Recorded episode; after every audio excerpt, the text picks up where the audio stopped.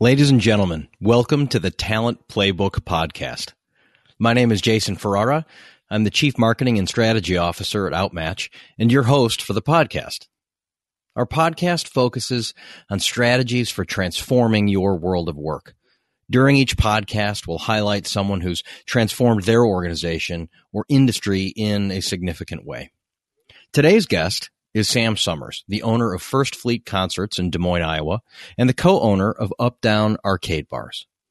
I really enjoyed my conversation with Sam. He's an entrepreneur at heart and tells detailed stories in this podcast about the founding of his businesses from the early days when he was 19 to present day with a full blown music festival and bars across the Midwest. I was really struck by the specific lessons in the conversation with Sam. Lessons like being persistent even to the point of annoyance, which sounds like a benefit in his business, but might be a benefit in any business. Running a transparent business is another lesson, a transparency with employees and customers alike. He tells great, great stories about that. How best to use a mentor, how honest and trusting that mentor relationship needs to be. He certainly was given some honest feedback from from his mentor who learned it from his mentor. So those are those are great stories. Listen closely for that. And even advice on starting a business. You know, when is the right time to quit your day job, quote unquote. So uh, the the some really great lessons there from him. So without further delay, here's the Talent Playbook podcast with Sam Summers. Hey Sam, thanks for being on the podcast today. Really appreciate your your time, and we're looking forward to the conversation. Yeah, thanks for having me. Sure, our pleasure. So uh, when we when we spoke in the past, you know, we we my research and our, our prep conversation for this for this podcast, we talked a little bit about your businesses, First Fleet Concerts, Up Down Arcade Bars. Just tell our listeners a little bit about both those businesses. They may not know the, of those businesses, and, and I'd like them to understand, have that context before we really dig in. Sure. So, you know, I started my, my company by just booking concerts um, as a, you know, a, a, senior in high school. Um, and it was local bands that I started with, um, just booking them at a local DIY um, hall. And, um, you know, my, my history as a, as a young kid was just, uh, I was always kind of, you know, trying to make money off of stuff. So I uh, um, I quickly found a way like, hey, how can I turn this into like how can I monetize like booking concerts and doing that um, that sort of thing because I enjoy going to concerts, but I'd like to be more involved. So um, you know, I found myself going out of town to a lot of these concerts uh, in Iowa City or Minneapolis, and um, I I made some contacts with some bands that um, uh, you know, I really liked, and one of those bands was Fall Out Boy, um, and we we exchanged emails back and forth. Um, I uh, we we ended up booking them a show in in Des Moines, um, which is where I live, and um, just this small club. You know, I booked it through the band, and um, you know, the next time we, I booked them a couple times, and um, you know, the next time I did them, uh, they they had an agent and so that's when it kind of became official. We had we had contracts and and all that stuff you know it was it's, um, a, it's a real business when they yeah exactly. when they bring yeah so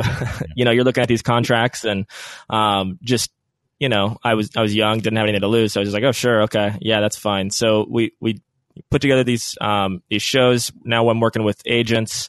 Um and and the shows went well. And and those bands you know they take out bands that are with other agents. And so that kind of spread to other agencies. And i just made sure to be persistent with all those agents and um, started booking more and more concerts. And gradually that um, you know that kind of I, I wouldn't say that started my business but that that started me understanding how i can monetize you know concerts so tell me quickly about the concert scene in Des Moines when you were growing up, right? Sure. Was was it vibrant? You was there a need there? Why? Why, when you saw Fall Out Boy, did you say I've got to bring them to Des Moines? So yeah, no, there wasn't really much going on in Des Moines. Um, there was a few small clubs in the '90s that um, you know did shows here and there, but if I ever wanted to go see a band that was kind of hyped or you know the hot band, I had to go um, to Minneapolis or Chicago or uh, Kansas City, and um, Des Moines is kind of like that for a lot of our industries. I mean, there's, you know, we're starting to get a lot better here as we, uh, um, move along. But you know, in our in our food world and um, music and arts and everything, it's just it. There's a lot of opportunity um, because not not everything's been done here. So um, th- I, I felt like there was plenty of space to be able to bring these bands to Des Moines, and and there turned out to be the support for it too. Yeah, did you? How did you tap into that support? Right. So obviously it's your friends, but w- when you when you book Fall Out Boy for the first time, you know, are you just crossing your fingers that people will come, or how did you get how did you get people to come to the show? Um, so with with them, it was a lot of bootlegging CDs and uh, you know recording them on CDRs and passing them out to people at the mall and right. telling them to check it out. You know, um, that that was really the way we got people into it. All of all of our friends listened to them, and, and it was so it was it was simple then because there was only one band I was doing a show for, so I could just completely focus on it and just like, hey, you you've got to hear this. And luckily, you know, everybody liked the band, and um, it obviously ended up being a big thing. Um, but it was. Uh, it was definitely a lot of grassroots and just kind of putting headphones in people's ears and saying, "Hey, come see this." And um, it was you know at first you're just kind of like where am i going to do this show? All i know is these diy halls. And and luckily there was there was a couple venues that were just getting opened in in des moines around that time that i was able to jump in and put some shows together. And um, those venues i'm i'm thinking if i'm uh, you know an an adult who's running a music venue and uh, presume uh, how old were you when you were when you were running Fall Out Boy into into the first their first concert into Des Moines? Uh, so I, I, I was 19, yeah, yeah, and where most of my peers were 19 as well. So, so, so, did people who were opening music venues were they were they older adults? Did they take you seriously? How did you how'd you how'd you find that? You know, um, that they did. You know, I think that's the thing is everybody in Des Moines is really supportive of everyone, and and you know, no one else was doing concerts, so they kind of needed people to put shows in their rooms. Um, and I know with the, the, first place I booked that concert um, was Vaudeville Mews, which is still around today, you know, um, and uh, it they were they were really helpful, and ever, ever, their staff was kind of like, you know, kind of nurtured me through the way. So that's great. Yeah, that's that's great to know that you know, people people took you seriously and and understood what you were trying to do. Did you have to convince anybody that you know, hey, listen, I'm serious in this business, and here's what I'm trying to do in the in the art scene, or was everybody just open like that? So um, everybody was open as far as the you know the consumer goes, or you know um, people that were you know coming to the concerts. Um, sure. The the hardest part is is getting um, agents to respond. And, you know, there's this fine line between persistence and annoyance, and I cross it constantly. Um, but it, it's necessary. And, and some people you, will never get back to them. They'll never get back to you, and you'll just keep working it and working it and working it, and you don't hear back. But most of them will pay off. And I remember a lot of the people that would ignore me back in the day. Maybe they're not you know not what they were back then. And it's it's kind it's not like it's the tables have turned or anything but it's just kind of funny looking back. And it's like man i tried so hard to get a hold of you when i was 20 years old. And you know now it's like you know you're begging me to do your shows you know? Um it's uh so it's it is kind of funny how that works. And that's why you uh, you know in my mind, I, I'm always careful about that. When I'm working with an agent and I'm and I'm working with their assistants, especially, I'm I'm always respectful of them eh, because I know that someday they will have something I need. Yeah. so, I, I, well, I, that's a, that's a great lesson. You yeah. Know, make, yeah. making sure that you yeah. that you take care of those who someday will take care of you, right? right? Exactly. Yeah, you know, you're better off like burning the bridge with someone who's reached their full potential and you know exactly where what they are, you know, rather than like being mean to someone's assistant or you know intern or something that someday is going to like have everything you need and want and they'll remember that so um, you know I, that that's a big thing it's just you know treating people well so so start with what you know what I'll call uh, passionate, humble beginnings with one show, one venue. Where are you today with with uh, with, with, First Fleet? You know, what, what does that yeah. business look like today? So, um, after doing a, a few shows, um, we.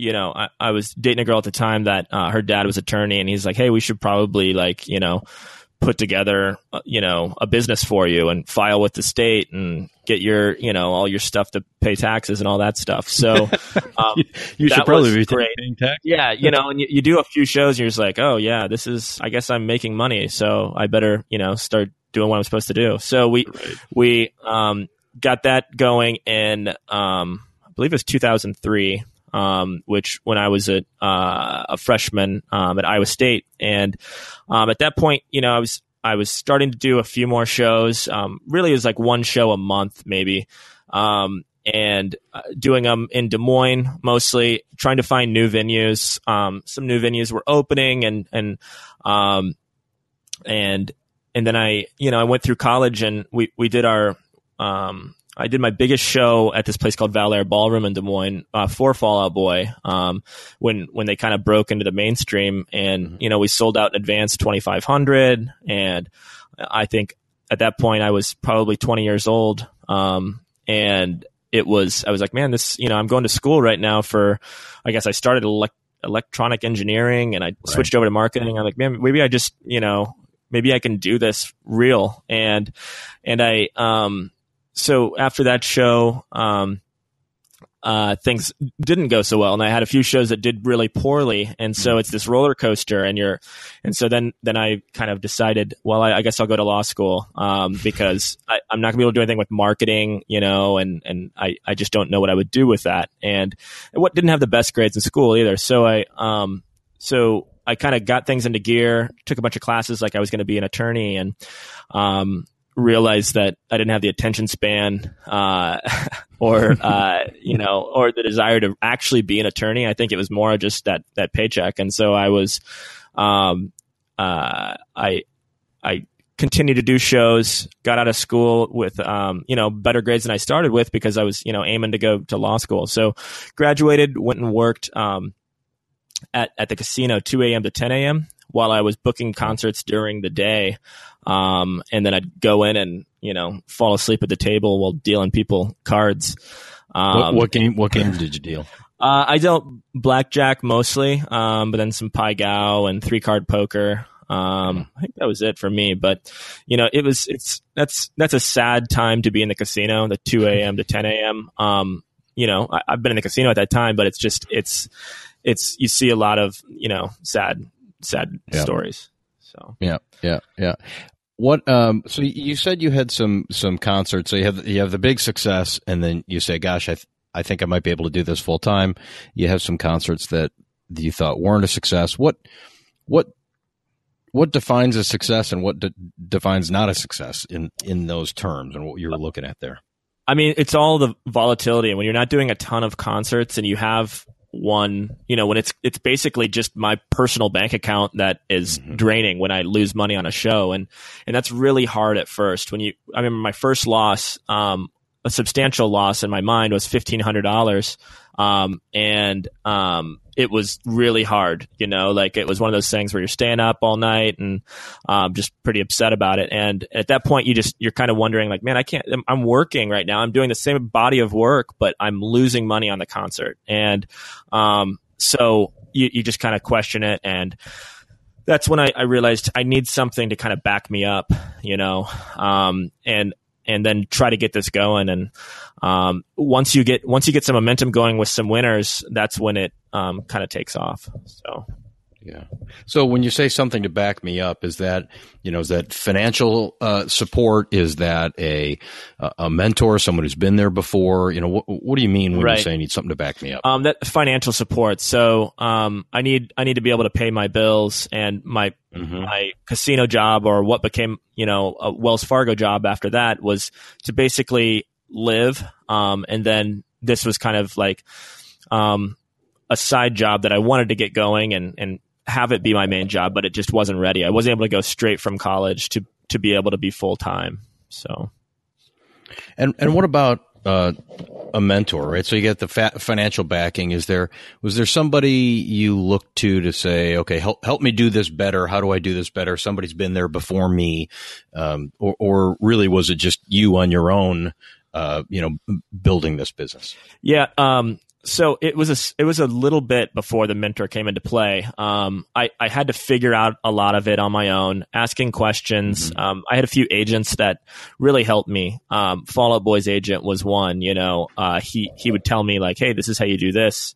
Um, you know, you should probably reach out to this person and work on this. And, um, you know, you, you have a, you have a web of other concert promoters that are in the same shoes as you that are maybe the same ages and, and you kind of share data with them you know? Um, okay and you yeah. talk about hey this show's going out. Did you get offered it? No. So okay so then you go and you reach out to that agent and you sh- you share the other way around. And and then you kind of know what what that band's worth, how they're doing in other markets, and that's really important information at first. Um, I would say that you know my mentor came um, randomly down the line, and he actually reached out to me. Um, and I'm a pretty reserved, kind of cautious type person, and you know I I tend to uh, doubt when you know people are, um, you know, genuine or real or whatever. And so I this this guy reached out to me, and I I looked him up before I called him back. Um, he left me a message, and his name was Steve White, and he uh, he left me a message and, and just asked if I wanted to get dinner uh, or lunch or something, and he wanted to,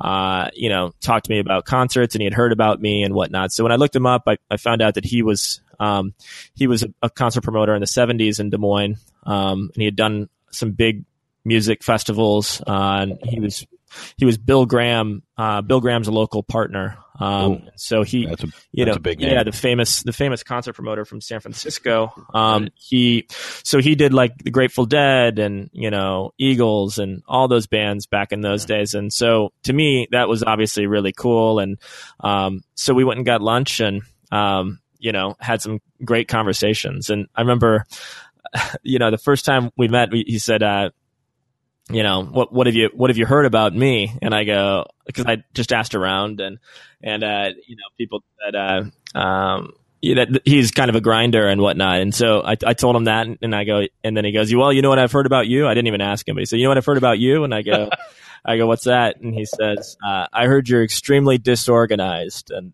and I was like, oh, wow, that's, that's real. You know, like that's a, that's actually a flaw and, uh, something I probably need to improve on. So, you know, he's, he was very honest with me on, on different things. And I, I take those things to heart. So that, that's great. I, I, love the I love the fact that he um, offered that without you asking. Number one, and then so so how, what did you do with his advice? Right, you're I hear you're you're disorganized. You know, you leave that lunch. You think yeah. that's either the last time I'll talk to that guy or I'll do something about it. So obviously you did something about it, right? What'd you do? How'd yeah. You um. So you, you self evaluate, and and when I uh, what I've learned with him as I've as I've grown, you know, and I've taken more advice from him is that, you know, he's he's accurate and everything is accurate for how he was when he did concerts in the 70s 80s and 90s and you know some things have changed but i looking inward it was like you know, I prob I, I, see how he does business, and he show I've done shows with him now, and and he shows up to the concerts with these, you know, these settlements as thick as a book with you know these receipts for everything, mm-hmm. everything in order, typewriter in hand, um, you know, and everything is just so pro. You don't do any work the day of the show. Where I I, I do a lot more volume in shows. You know, we're doing probably 150 shows a year, um, and it's very it's a lot quicker and faster. And you know, um, I don't get to put the kind of time into shows um, that he did back in the day, which is too bad because it's that was a fun way of doing concerts. But how I corrected, um, you know, myself was just just keeping be- better records and keeping, um, you know, more organization and um, communicating better. Um, I think that was, you know, it was a good lesson, and it, he gave me some lessons later on too. I remember, um, you know, I guess we're moving this this story kind of along here, but I when down the line, I, I opened up this venue, and um, uh, after after booking concerts a while, I opened up this venue, Wooly's, um, which is 700 cap. And I remember I invited him to my soft opening. Um, you know, it was like, sorry, you you just said 700 cap. So you you opened a music venue in Des Moines, right? Yep. Yes. And, and yeah. When you say 700 cap, that means what? Uh, 700 capacity. So it's kind of a smaller club. Um, but it was a club yep. size that was needed in the market. So, um, some of these shows I did my first, um, sh- or some of these venues I did my first shows at were, you know, 200 to 300 capacity and we were selling them out mm-hmm. quite a bit. So, um, I needed this space, um, this bigger space to do bigger shows so I could uh, continue to be compete with other markets and bring more stuff to Des Moines. Um, so I uh, I bring Steve in. Um, I, I, invite him, and you know it's a hectic night. I, obviously, I'm I'm proud of opening my venue. It's my opening night. I've invited all my friends and everything, and I think everything goes great. You know, everybody always tells you how great everything is. You never get any right. feedback, but then I right, I right. go home at, at that night after like 2 a.m. and I he sends me an email, and it's like talking about um, you know how you know what I did wrong with my venue, and it was like to me it didn't bother me because it's you know coming from him and it's info that's valuable to me and and things that are just he's just brutally honest on things. And um you know so I, I get with my manager and say hey we need to you know we need to pay attention to these things and you know make sure people are attentive to whatever you know and and um and, and I just thought that was funny though. It's like, you know, my, my first night that I'm trying to have a, you know, good time and soak it in, I, I get an email from him. So, but that's just kind of how it is. Well, keeps keeps your feet on the ground, right? Exactly. Somebody like that. Yep. I, am sure that happened to him, and I, I, wonder what the what the letter that Bill Graham sent him uh, after you know the, his, his, first he's told me, that was like. He's told me um, it was a lot. It was a lot more brutal than that. Um, he actually, I actually know one of his stories that um, he he called Steve White, uh, and Steve was hanging out with all his friends here. Um, and you know, he, Steve was a lot younger. He's, I think he was probably in his twenties or thirties, and um, so he he'd done his first show with Bill Graham, and uh, and uh, so he's he's sitting around there. Bill calls, and and Steve thinks he's gonna be funny. He knows he's in trouble uh, with Bill, and he thinks he's gonna be funny. So he kind of puts the fo- he, I think he puts the phone on speaker, or, or, at least so people can hear what's going on. And right. um and he he tells Steve that the only thing he knows how to do is sell tickets, and that it, I, he's got this accent for me. He's, he says all you know how to do is sell tickets. You don't know how to run a concert, and something about flying out to Des Moines in his jet and poking his eyes out. So that's yeah, anyway, that's that's brutal. he was a little that's bit brutal. softer on me. So right. uh, you know, but that that is funny. Like you know, yeah, he had those lessons early too, and that's probably what kind of scared him into being as good as he is. So.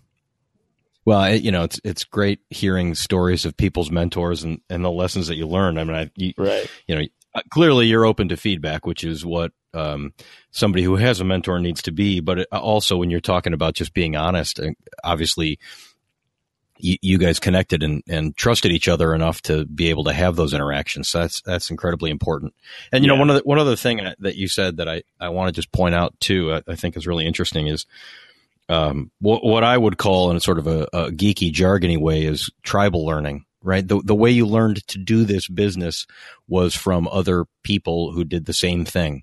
And you'd trade information and, you know, some people last in the business and some people don't. And those that, that take that tribal learning and they, you know, internalize it and do it differently next time. There's a lot of the, a lot of success lies in that, in that information and gathering information that way.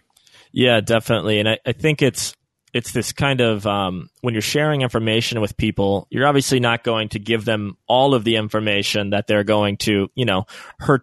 You're not going to give them enough information where they can, you know, have an unfair advantage with you. But it's like, I, I have people in Omaha, I have people in Arizona, Minneapolis, uh, Milwaukee that we just we kind of talk and we learn, and um, it's you, you kind of learn by failing on a lot of things, right? And you take some hard lessons, and you know you learn like um, you know which shows are, are going to do best for you in your market or or in a different market you're working. And um, it's just stuff that's not really laid out there. And there's no you know magazines or you know data that that shows like how is this you know show going to do in in Omaha versus Des Moines yeah. you know? So yeah, right. You just have to you have to try it, see what yep. happens. So so you you are the co co-owner of another business called Up Down Arcade Bars. So tell us about tell us about that business quickly.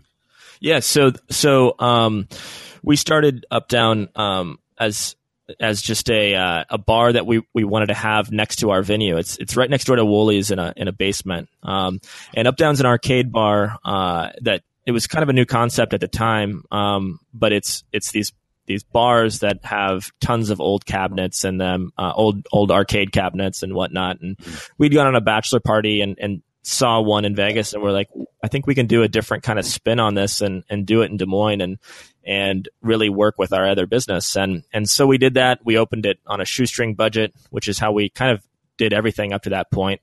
Um, and opened it in like two months at the space next to us, and it went really, really well. Um, and and so I have I have two other partners on that. Um, that they're both from Iowa City and own a venue in Iowa City that uh, I used to do shows at. So we we decided um, we were going to start poking around in some other markets. We had no idea what we were doing, uh, but we um, we had a we knew we had a manager that lived in Kansas City um, that was working a corporate job that um, we we could have that was interested in managing if we opened one in Kansas City. So we spent a lot of time going sure. down there, looking at spaces, um, and finally finally found one um, that we liked.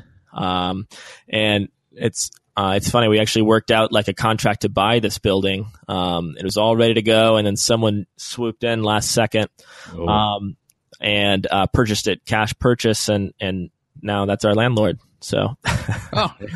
uh, so hopefully someday he's nice enough to sell us the building. But right. that's uh, that's how we started down there, um, and and that one just really took off. Um, you know, partly because we had great management, um, but also just we were in the right area. Um, we were kind of the only the only game in the area um, for people to go and and you know an activity t- based bar um, around a bunch of restaurants is usually great for before and after dinner. So um, that that went really well, and we and you know since then we've expanded up into Minneapolis, um, which which uh, is a great location. We're up in um, you know downtown Minneapolis, and then now we uh, we just bought our first building in Milwaukee um, that we're we're going to be opening in uh, probably May or June. So that's great. So so I want to I want to talk a little bit about the the the, how, how, you run a business like that, right? So the the the other side of this conversation is where'd you get the idea and and how, and how did you decide that? And the Vegas story is cool, and but I you know I'm interested in you went from a job that was one person finding one band and booking one concert to now you are a co-owner of a business with with multiple locations. Obviously you've got lots of employees who have to run those locations. And how, how did you go from from being essentially a sole proprietor to someone who's running businesses with employees? What was that journey like? Uh, so first I will say, um, you know, when you're making money, everything is a lot easier. Um, you know, I, it's a lot of problems. Yeah, it makes things a lot easier, and and everybody has patience and whatnot. So that was helpful. Um, but we, you know, I had I was lucky to have a managing partner um, that that is basically our our location opener. Uh, so. Um, he goes down he's on the ground when we open it the construction um, and and then sees like all the hiring, you know, helps with our um our our local GM uh, doing all the hiring and um, ordering and all that stuff, and and he loves it. Like that, he he loves doing that. He loves that you know that rush of opening the new spot, and so that's really important for us. And that's kind of how we've been able to expand and open different locations is having you know him on the ground and the interest in moving to these different markets and spending you know six to eight months in each of these markets. Um, so you know beyond that, um, having good managers that we bring up. Um, you know, within our company, um, or finding and recognizing uh, great talent, um, it that's just so important. You know, whenever you're you're having issues, that's the first person you go to, and um, to kind of look at numbers, like see what's going on. And, um, I mean, that, that's just, that's so important having a great manager. Yeah. I think that that, um, that, that can't be underestimated, right? It goes along the lines of the mentor conversation that we, that we were having. So how, how involved are you in the hiring of the, of the team members at the, you know, f- for First Fleet or for, uh, for the, for the arcade bar? So I'm um, for First Fleet, basically, um, I've done a couple hires, and and then I kind of let my hires hire the rest. So um, I'm I'm not the best manager. I'm I'm not like things I like about one of our partners at Updown is that he's super direct and he can deal with an issue before it becomes an issue, and it's not awkward for anyone. And um, you know, that's something that I'm not great at. You know, I try to become better at it by observing and understanding how he does that.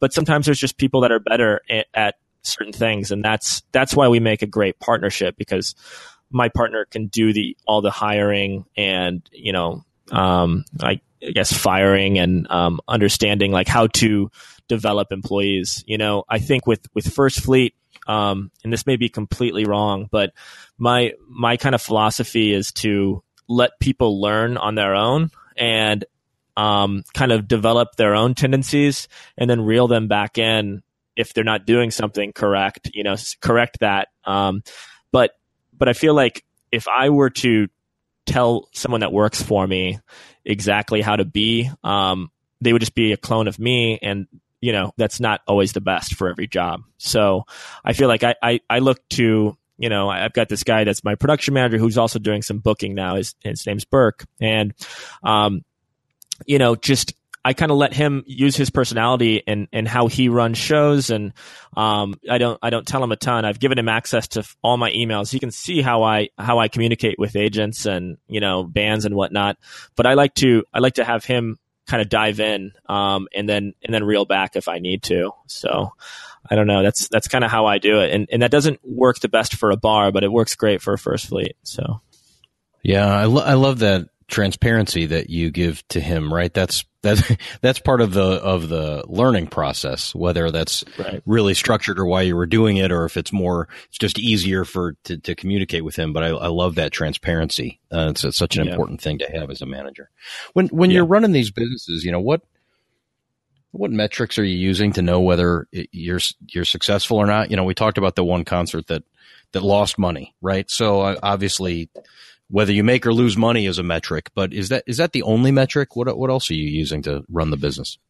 Yeah, so I would say that the bars are a lot easier to use metrics and you know understanding um, employee costs and you know what we're spending on alcohol and and and whatnot. Um, you know, I look at that data a lot closer when we have our quarterly meetings where you know we're we're kind of just mining through all that data and saying like, well, why is that number so high? You know, why are we mm-hmm. um, you know, wh- why are we why are we spending so much here and and you know sales are down this month? And and so it's a lot easier with the bar. Um, but uh, you know with with first fleet i'm i'm pretty fluid with our budget you know like i when i'm when i'm i do a festival for um i do a festival for underneath my uh, first fleet brand called hinterland. Um and I, I I, I know what things cost, but I don't run the tightest budget. Like I'm not, I'm not setting up a pro forma and like knowing what it needs to make and, you know, all this stuff. It's just,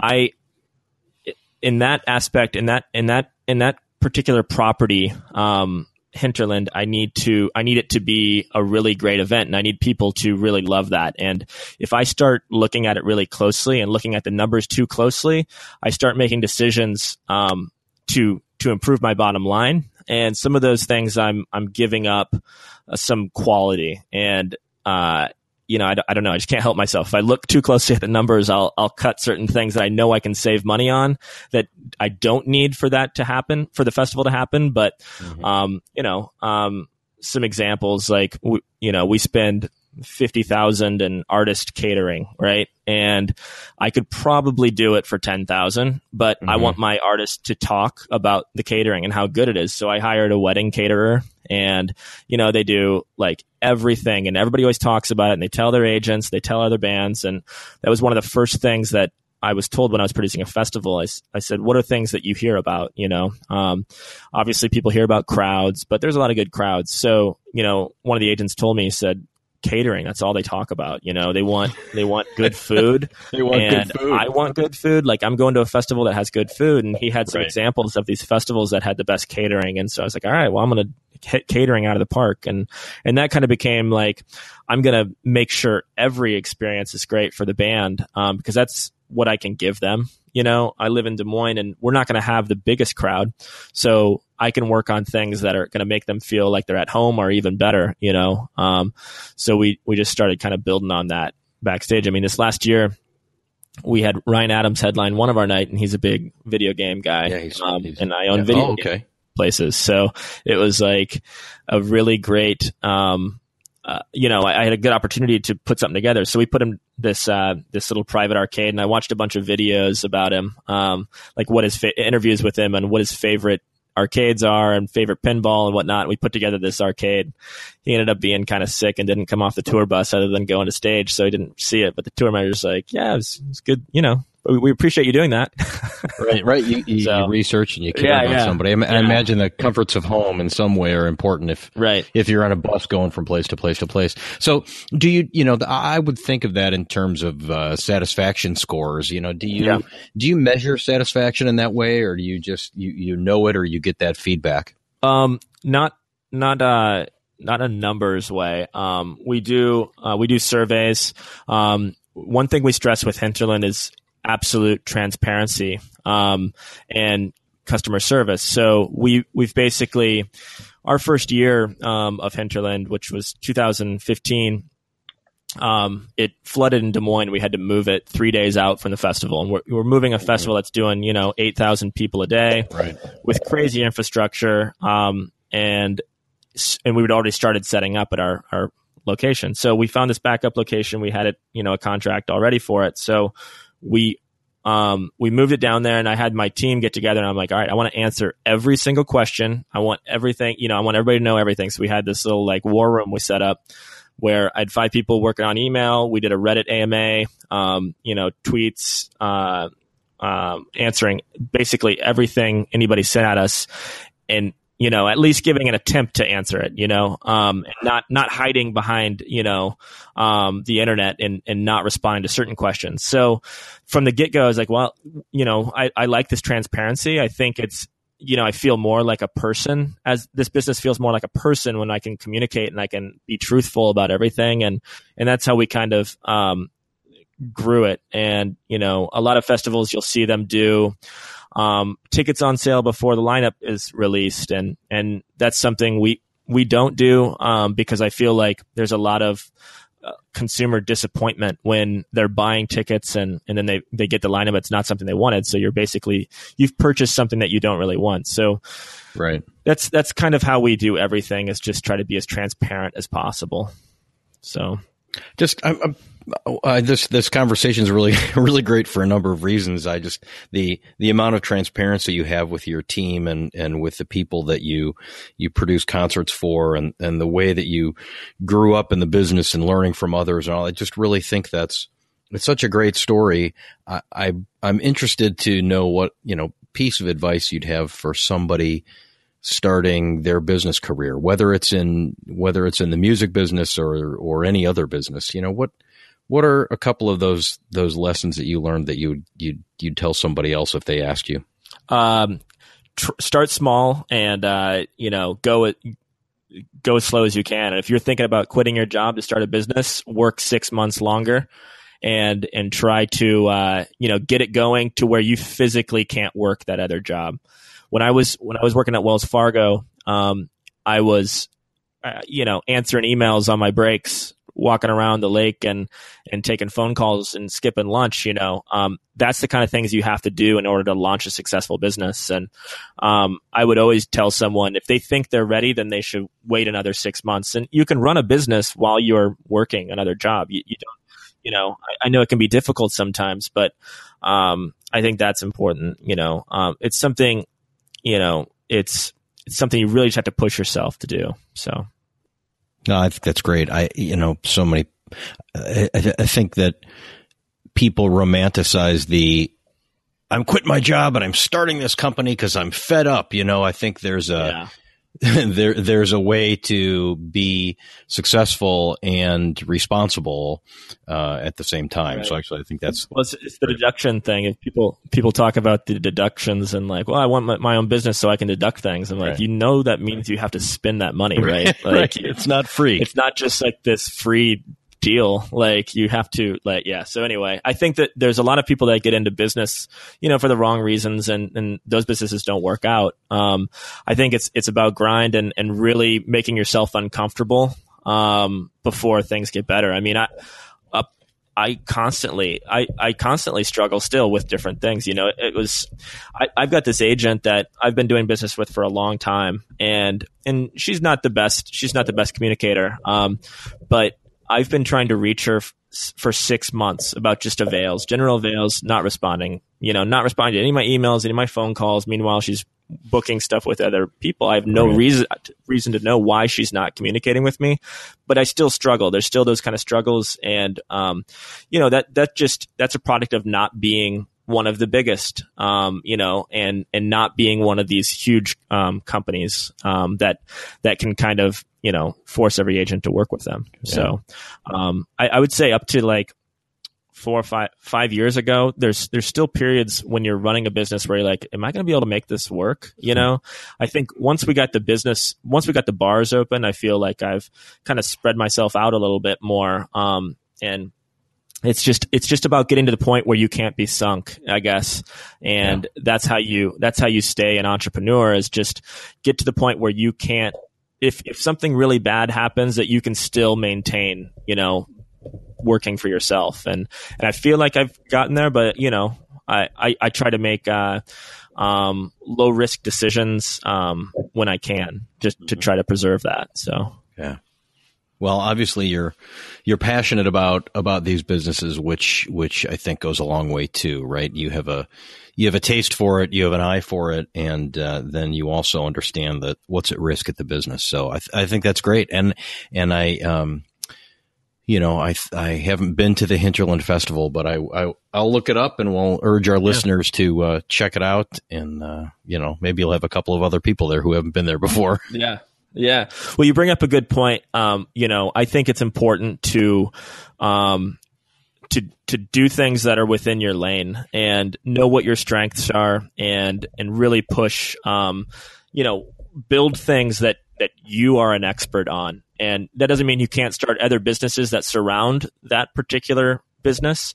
But like to me, going and starting like a fine dining restaurant would just be a disaster because I have no idea how to do that. And, um, it, I, you know, I, I, think you just, you, you have to really capitalize on what you're good at and know your strengths. And that's something that I just, I have to remind myself sometimes, you know, when you see people that are just like, killing it doing something, you're like, yeah, but I'm not passionate about that, so I probably wouldn't do it as well, you know. So, yeah, that's that's great advice. yeah, Sam Summers, thanks so much for spending uh, uh, uh, some time with us here today, and and best of luck to you. Thanks again. Yeah, thanks for having me. All right, take care. Thank you for listening to the Talent Playbook podcast with our guest, Sam Summers. To learn more about Sam's businesses, you can visit firstfleetconcerts.com and updowndsm.com. And for more on the Hinterland Music Festival, visit hinterlandiowa.com. You can also listen to other episodes of the Talent Playbook podcast at outmatch.com. Look under the About menu. Thanks to our producer and engineer, Charles Summers. And until next time, this is Jason Ferrara saying thanks for listening. This podcast is a part of the C Suite Radio Network. For more top business podcasts, visit c-suiteradio.com.